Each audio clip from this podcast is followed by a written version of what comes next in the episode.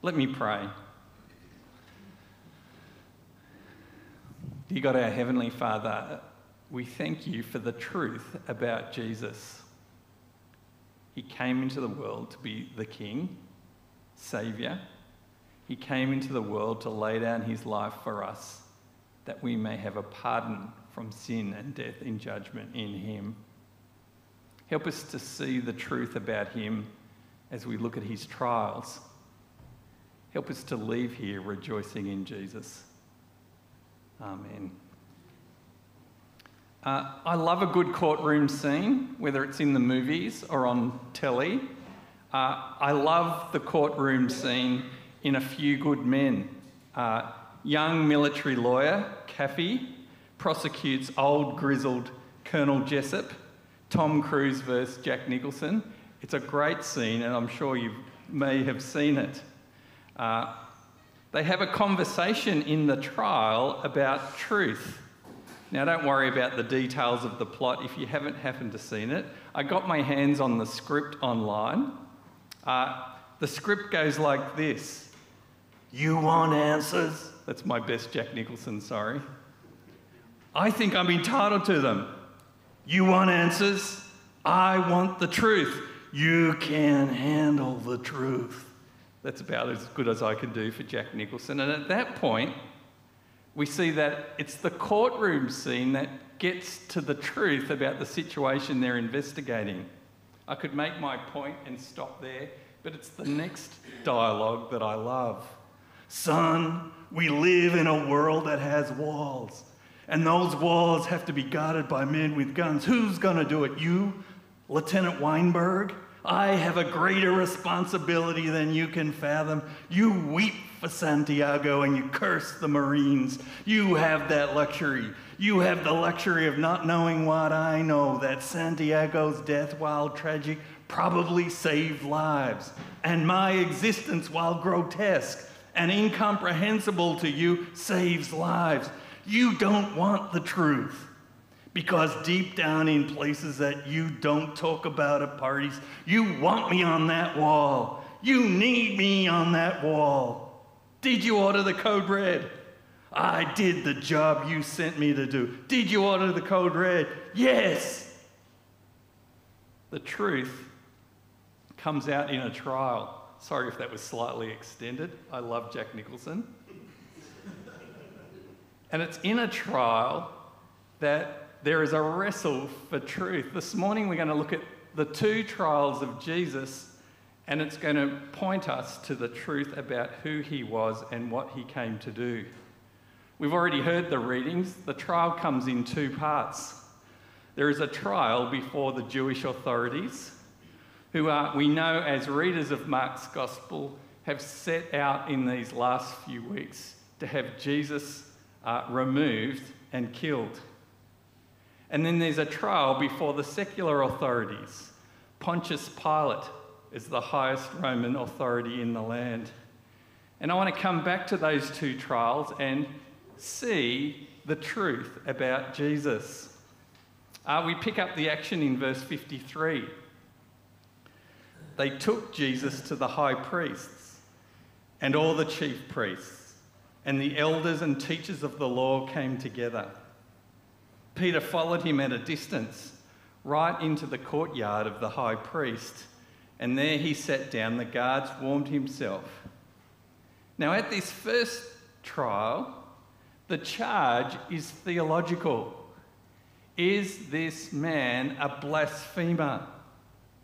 And so in verse fifty-five we read, the chief priests and the whole Sanhedrin were looking for evidence against Jesus, so they could put him to death.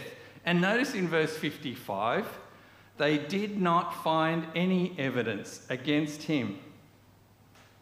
And so we see what kind of trial this is.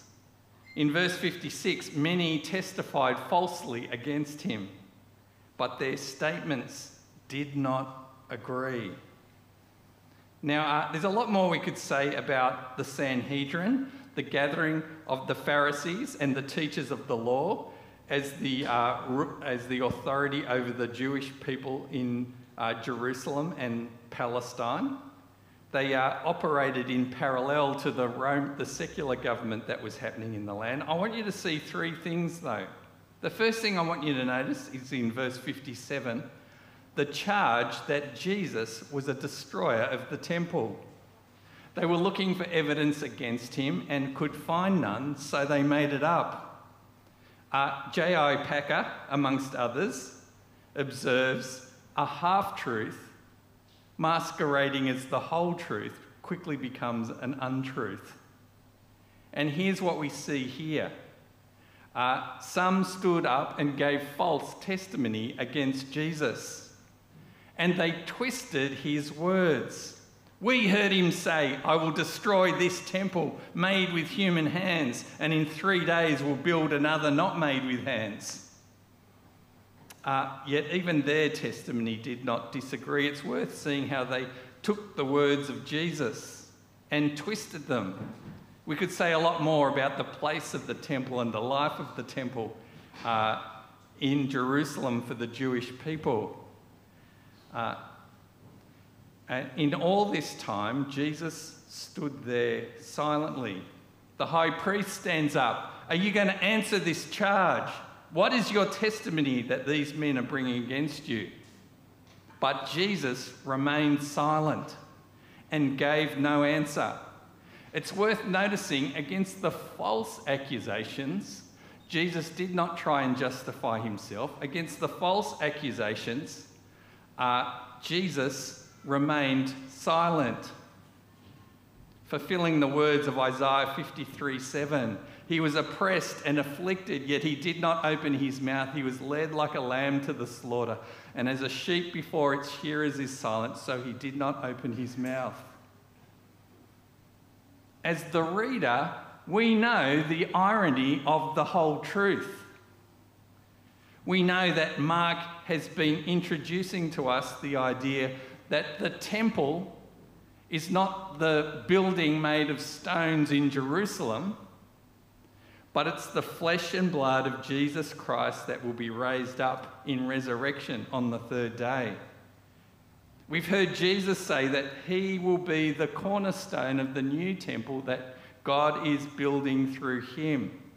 In chapter thirteen, we've heard Jesus say that the uh, stone temple will be destroyed, but Jesus in his body will be raised up. And if you need a closer look at that, John chapter two fleshes it out. Here's the first truth we see about Jesus. Jesus is the cornerstone of the new kingdom. He is the king who is coming. Second thing that I want you to notice uh, is we see the mischief of a gotcha question. Uh, gotcha media seems to have become quite popular in these last uh, months and years. The question is asked not to get an interested answer, but a question is asked to trap and accuse. And we've seen this again and again in Mark's gospel, haven't we? Uh, after a series of flawed witnesses, the high priest comes back to the main question, is this man a blasphemer? And he puts the question back to Jesus. Are you the Messiah? Are you the Son of the Blessed One? Now here is a gotcha moment with a gotcha question. He wasn't interested in hearing the truth about Jesus. He was interested in trapping him in blasphemy. And again, as the reader of Mark's gospel, we see the irony of this whole truth. And though Jesus had been standing there in silence, now he speaks. I am, says Jesus. I am the Messiah, the Son of the Blessed One. And I think what he says next is extraordinary given the context. In chains, at his lowest moment, he says to the high priest, who is looking for a way to put him to death, you will see the Son of Man sitting at the right hand of the Mighty One, coming in the clouds of heaven. Now, this doesn't surprise us because he's already said it to his friends back in thirteen twenty-six, but now he says it to his enemies. uh, Jesus aligns himself with the messianic vision of Daniel. We can look back to Daniel and see Daniel say, "In my vision I looked, and there before me was one like the Son of Man coming with the clouds of heaven. He approached the Ancient of Days. He was led into his presence. He was given authority, glory, sovereign power. All nations and peoples of every language worshipped him. His dominion is an everlasting dominion, and it will not pass away. His kingdom is one that will never be destroyed." That is an extraordinary thing for Jesus to say in this moment of his trial. From the silence, you will see the Son of Man sitting at the right hand of the Mighty One of God. At his most vulnerable, we see the truth about Jesus. And as the reader, we're invited to respond to this truth. How do you respond to Jesus, the great Son of Man who will establish God's kingdom forever, who will be worshipped from all the nations? Can you handle this kind of truth as we hear it this morning? The high priest could not handle it. He tears his clothes as a mark of mourning. Why do we need any more witnesses? You have heard the blasphemy. What do you think? And we see that the gathered assembly all condemned Jesus as worthy of death. Now, there's one more thing I want you to notice from this first trial. Uh, some began to spit on him. They blindfolded him. They struck him with their fists. And they said, "Prophesy!" And the guards took him and beat him. Uh, you'll notice that Mark operates with layers of irony. We, have, as the reader, come to this scene, hear their mocking taunts, prophesy, prophesy, and we know that he has. We know for the last few chapters, Jesus predicted this moment. Remember Mark chapter eight. Jesus said, "The Son of Man must suffer many things and be rejected by the elders and the chief priests." You remember Mark nine. The Son of Man is going to be betrayed into the hands of men, and they will kill him, and after three days he will rise. But they did not understand what he meant. So when we get to this moment in the trial and the mockers mock and say, "Prophesy, prophesy," we know as the reader the deep truth that here is Jesus, the suffering Messiah. He's come to suffer to bring his people atonement through his own death.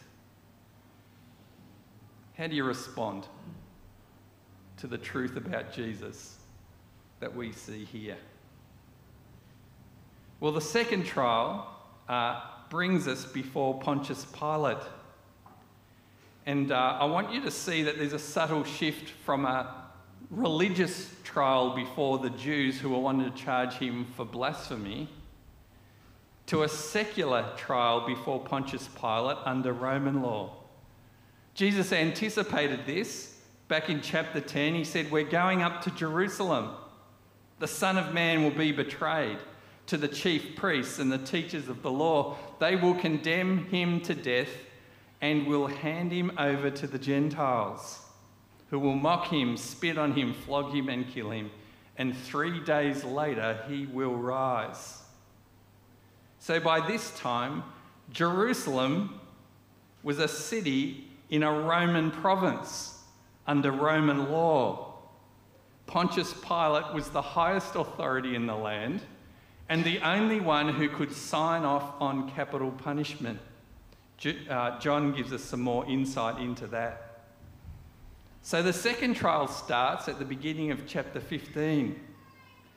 Very early in the morning, the chief priests with the elders and the teachers of the law and the whole Sanhedrin made their plans. They bound Jesus, they led him away, and they handed him over to Pilate. Uh, Pontius Pilate's backstory is an interesting backstory, and there's some... It'd be uh, good to have some more time to see that uh, he was a jaded politician. Uh, we have four camera angles on this trial before Pontius Pilate. Mark is one. Matthew, Mark and Luke give us other angles and other details. So it's worth, if you've got the time, going and reading them together as different camera angles. John especially captures the choreography of this three-way power struggle going on between Jesus, the uh, Jewish authorities, and the Roman authorities. Mark is more succinct in his details, and I want you to notice three things that Mark gives us on this trial before Pontius Pilate. Firstly, there's the legal question. Uh, as the prefect, he has authority to sign off on the death of Jesus, and he needed to be convinced that Jesus was guilty of treason. That is, setting himself up as a king against, uh, uh, against the Roman Empire. The Romans weren't so, relert, weren't so concerned about the religious things. Even in John's Gospel, Pilate says, "Am I a Jew that I care about Jewish things?"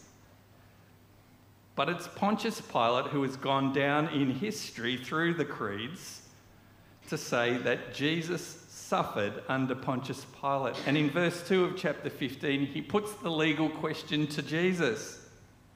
"Are you the king of the Jews?" For the Jews, the question was for blasphemy, blas- about blasphemy. For Roman law, it was a question of treason.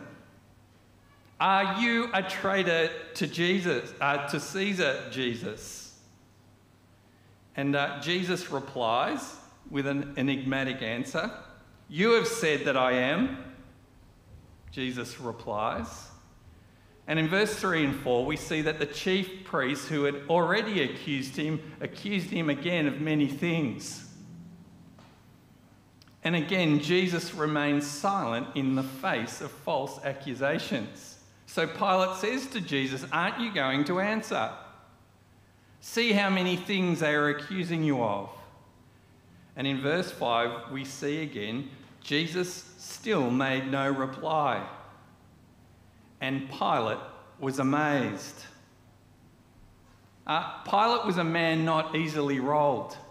And although we get a skinny version of Pilate in Mark's Gospel, we're at least told in verse ten he knew that the Jews brought Jesus to him out of self-interest, not out of justice. And so he was testing uh, th- their commitment to having Jesus put to death. Uh, the other Gospels give us other moments that really underline the fact that Pilate knew that Jesus was innocent. In Matthew's Gospel, he washes his hands to say, "I'm washing my hands of this. If this man is crucified, his blood is on your head." In John's Gospel, three times, Pilate says, "This man is innocent." And so we come before uh, the trial. "Are you the king of the Jews?" Pilate is unconvinced about the charge of the Jewish authorities. So the second thing to notice is that there is a chance here for Jesus to be pardoned. In verse six, it was a custom at the festival to release a prisoner who the people requested. Did you? I'm not sure if you noticed, last week, one of the Bali bombers had his sentence shortened. And there was a, a, an objection from the Australian government. On the day of independence, the government shortened sixteen thousand people in prison sentences as an act of um, generosity. Or on the twentieth of January twenty twenty-one, uh, on Donald Trump's last day uh, as president, he pardoned seventy-three people. He'd already pardoned one hundred eighty. Uh, now, to us, this sounds like a dodgy practice, but it's a generally accepted practice for the presidents of the United States, and you can see it as a series of political payoffs. Uh, I've got a list of some of the people that he uh, pardoned. The White House strategist, Steve Bannon, he had pleaded not guilty to defrauding uh, donors. He pardoned Anthony Levandowski. Uh, he pleaded guilty to stealing trade secrets. He, he pardoned the rapper Lil Wayne. Not sure if you're into his music. He pardoned Paul Erickson, uh, who pleaded guilty for wire fraud and money laundering. He pardoned Robin Hayes, uh, who was convicted of bribing officials. He pardoned uh, Kwame Kilpatrick, uh, who was convicted of racketeering, extortion, and false returns, and so on. Uh, in the American Constitution, it says this: the president shall have power to grant reprieves and pardons for offences against the United States, except in the cases of impeachment. He cannot pardon himself. Uh, If you think, well, that's something Donald Trump would probably do anyway, it's a long-standing practice of all the presidents. Uh, J F K pardoned five hundred seventy-five, and I could give you all the stats. Bill Clinton, four hundred fifty-nine. George W. Bush, two hundred. Barack Obama, one thousand nine hundred twenty-seven. In this trial of Jesus, we're introduced to a man named Barabbas. A guilty man. He had been convicted of murder in an uprising. The crowd came up and asked Pilate to do for them what he usually did. "Do you want me to release the King of the Jews?" says Pilate. It's worth seeing, and I think the other camera angles in the other Gospels help us see it a little bit more clearly. Pilate had no love for the Jewish authorities, and he was, an, he was antagonising them by saying, "Here is the King of the Jews. Do you want me to release him?" It's at this point we see that Pilate at least has insight that the chief priests handed Jesus over out of self-interest. And the chief priests stirred up the crowd to get Pilate to release Barabbas instead. Luke's camera angle helps us hear their cry, "Release Barabbas! Release Barabbas!" What we need to see here is the truth about Jesus. Barabbas, the guilty one, is pardoned. Jesus, the innocent one, is crucified. And so we see another illustration here of the glorious gospel that has come to us. The innocent one is crucified, so the guilty one can be set free. And in a way, we're invited to put ourselves into Barabbas' shoes and face up to God for our failures, knowing that we too are guilty. But as Jesus, as Barabbas, the guilty one, is set free in this moment, it's because Jesus, the innocent one, is crucified. And the third thing I want you to notice in this trial before Pontius Pilate is that pragmatism trumps justice. We're horrified when we read these details. It's clearly uh, seen that Pontius Pilate thought Jesus was innocent, not guilty of treason sufficient to be crucified. And so what happens next is even more appalling. He says to the crowd, "What shall I do with the one that you call King of the Jews?" The crowd, uh, and it's worth noticing that the crowd is the Jewish authorities' crowd, not the whole general crowd. That can get confusing for us. "Crucify him," they shouted. "Why? What crime has he committed?" They shouted all the more louder, "Crucify him." And I think in verse fifteen, there is an appalling phrase. Did you notice it? Wanting to satisfy the crowd, Pilate released Barabbas to them. He had Jesus flogged and handed him over to be crucified. Pragmatism trumps justice. Now, it's worth knowing that Pilate has a much bigger backstory, and he was operating for his own political life in this moment. But that's still appalling, isn't it? Wanting to satisfy the crowd. he hands the innocent man over. Well, we see the truth about Jesus in the trials of Jesus. We see the high priest opposing the truth and operating to have Jesus put to death.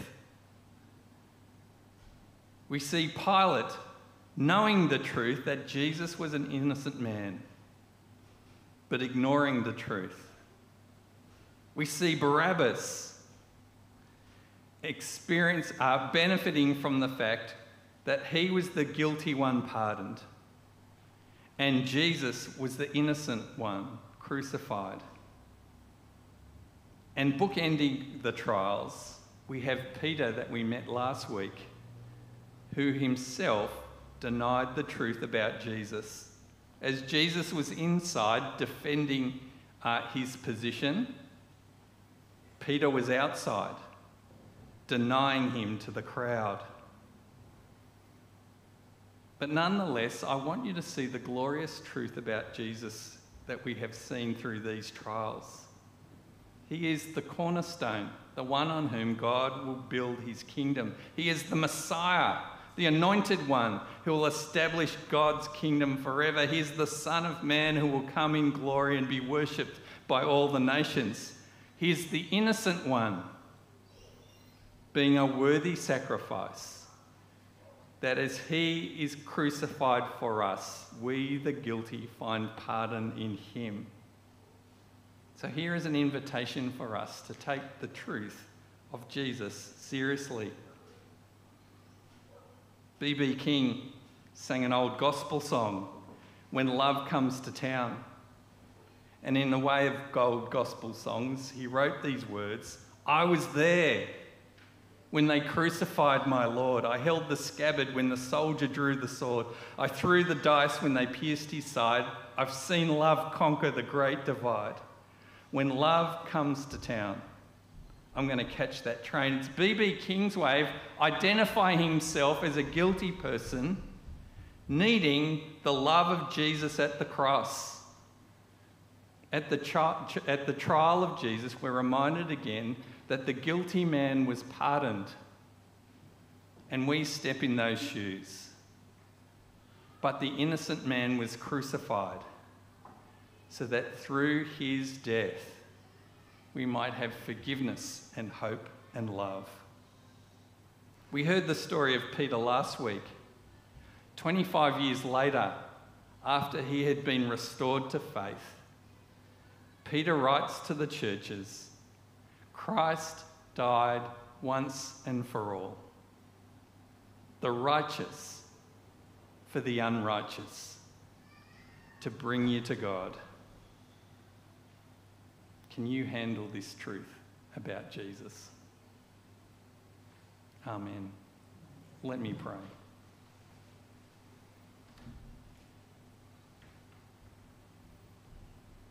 Dear God, our Heavenly Father, we are moved when we read the trials of Jesus, that he, the innocent one, suffered for us, that we, the guilty ones, might be pardoned in him. We thank you that he set his face to the task of laying down his life as a ransom for many. We thank you that in him the innocent one was crucified, so that we, the guilty ones, may be forgiven. We thank you for Jesus. Amen.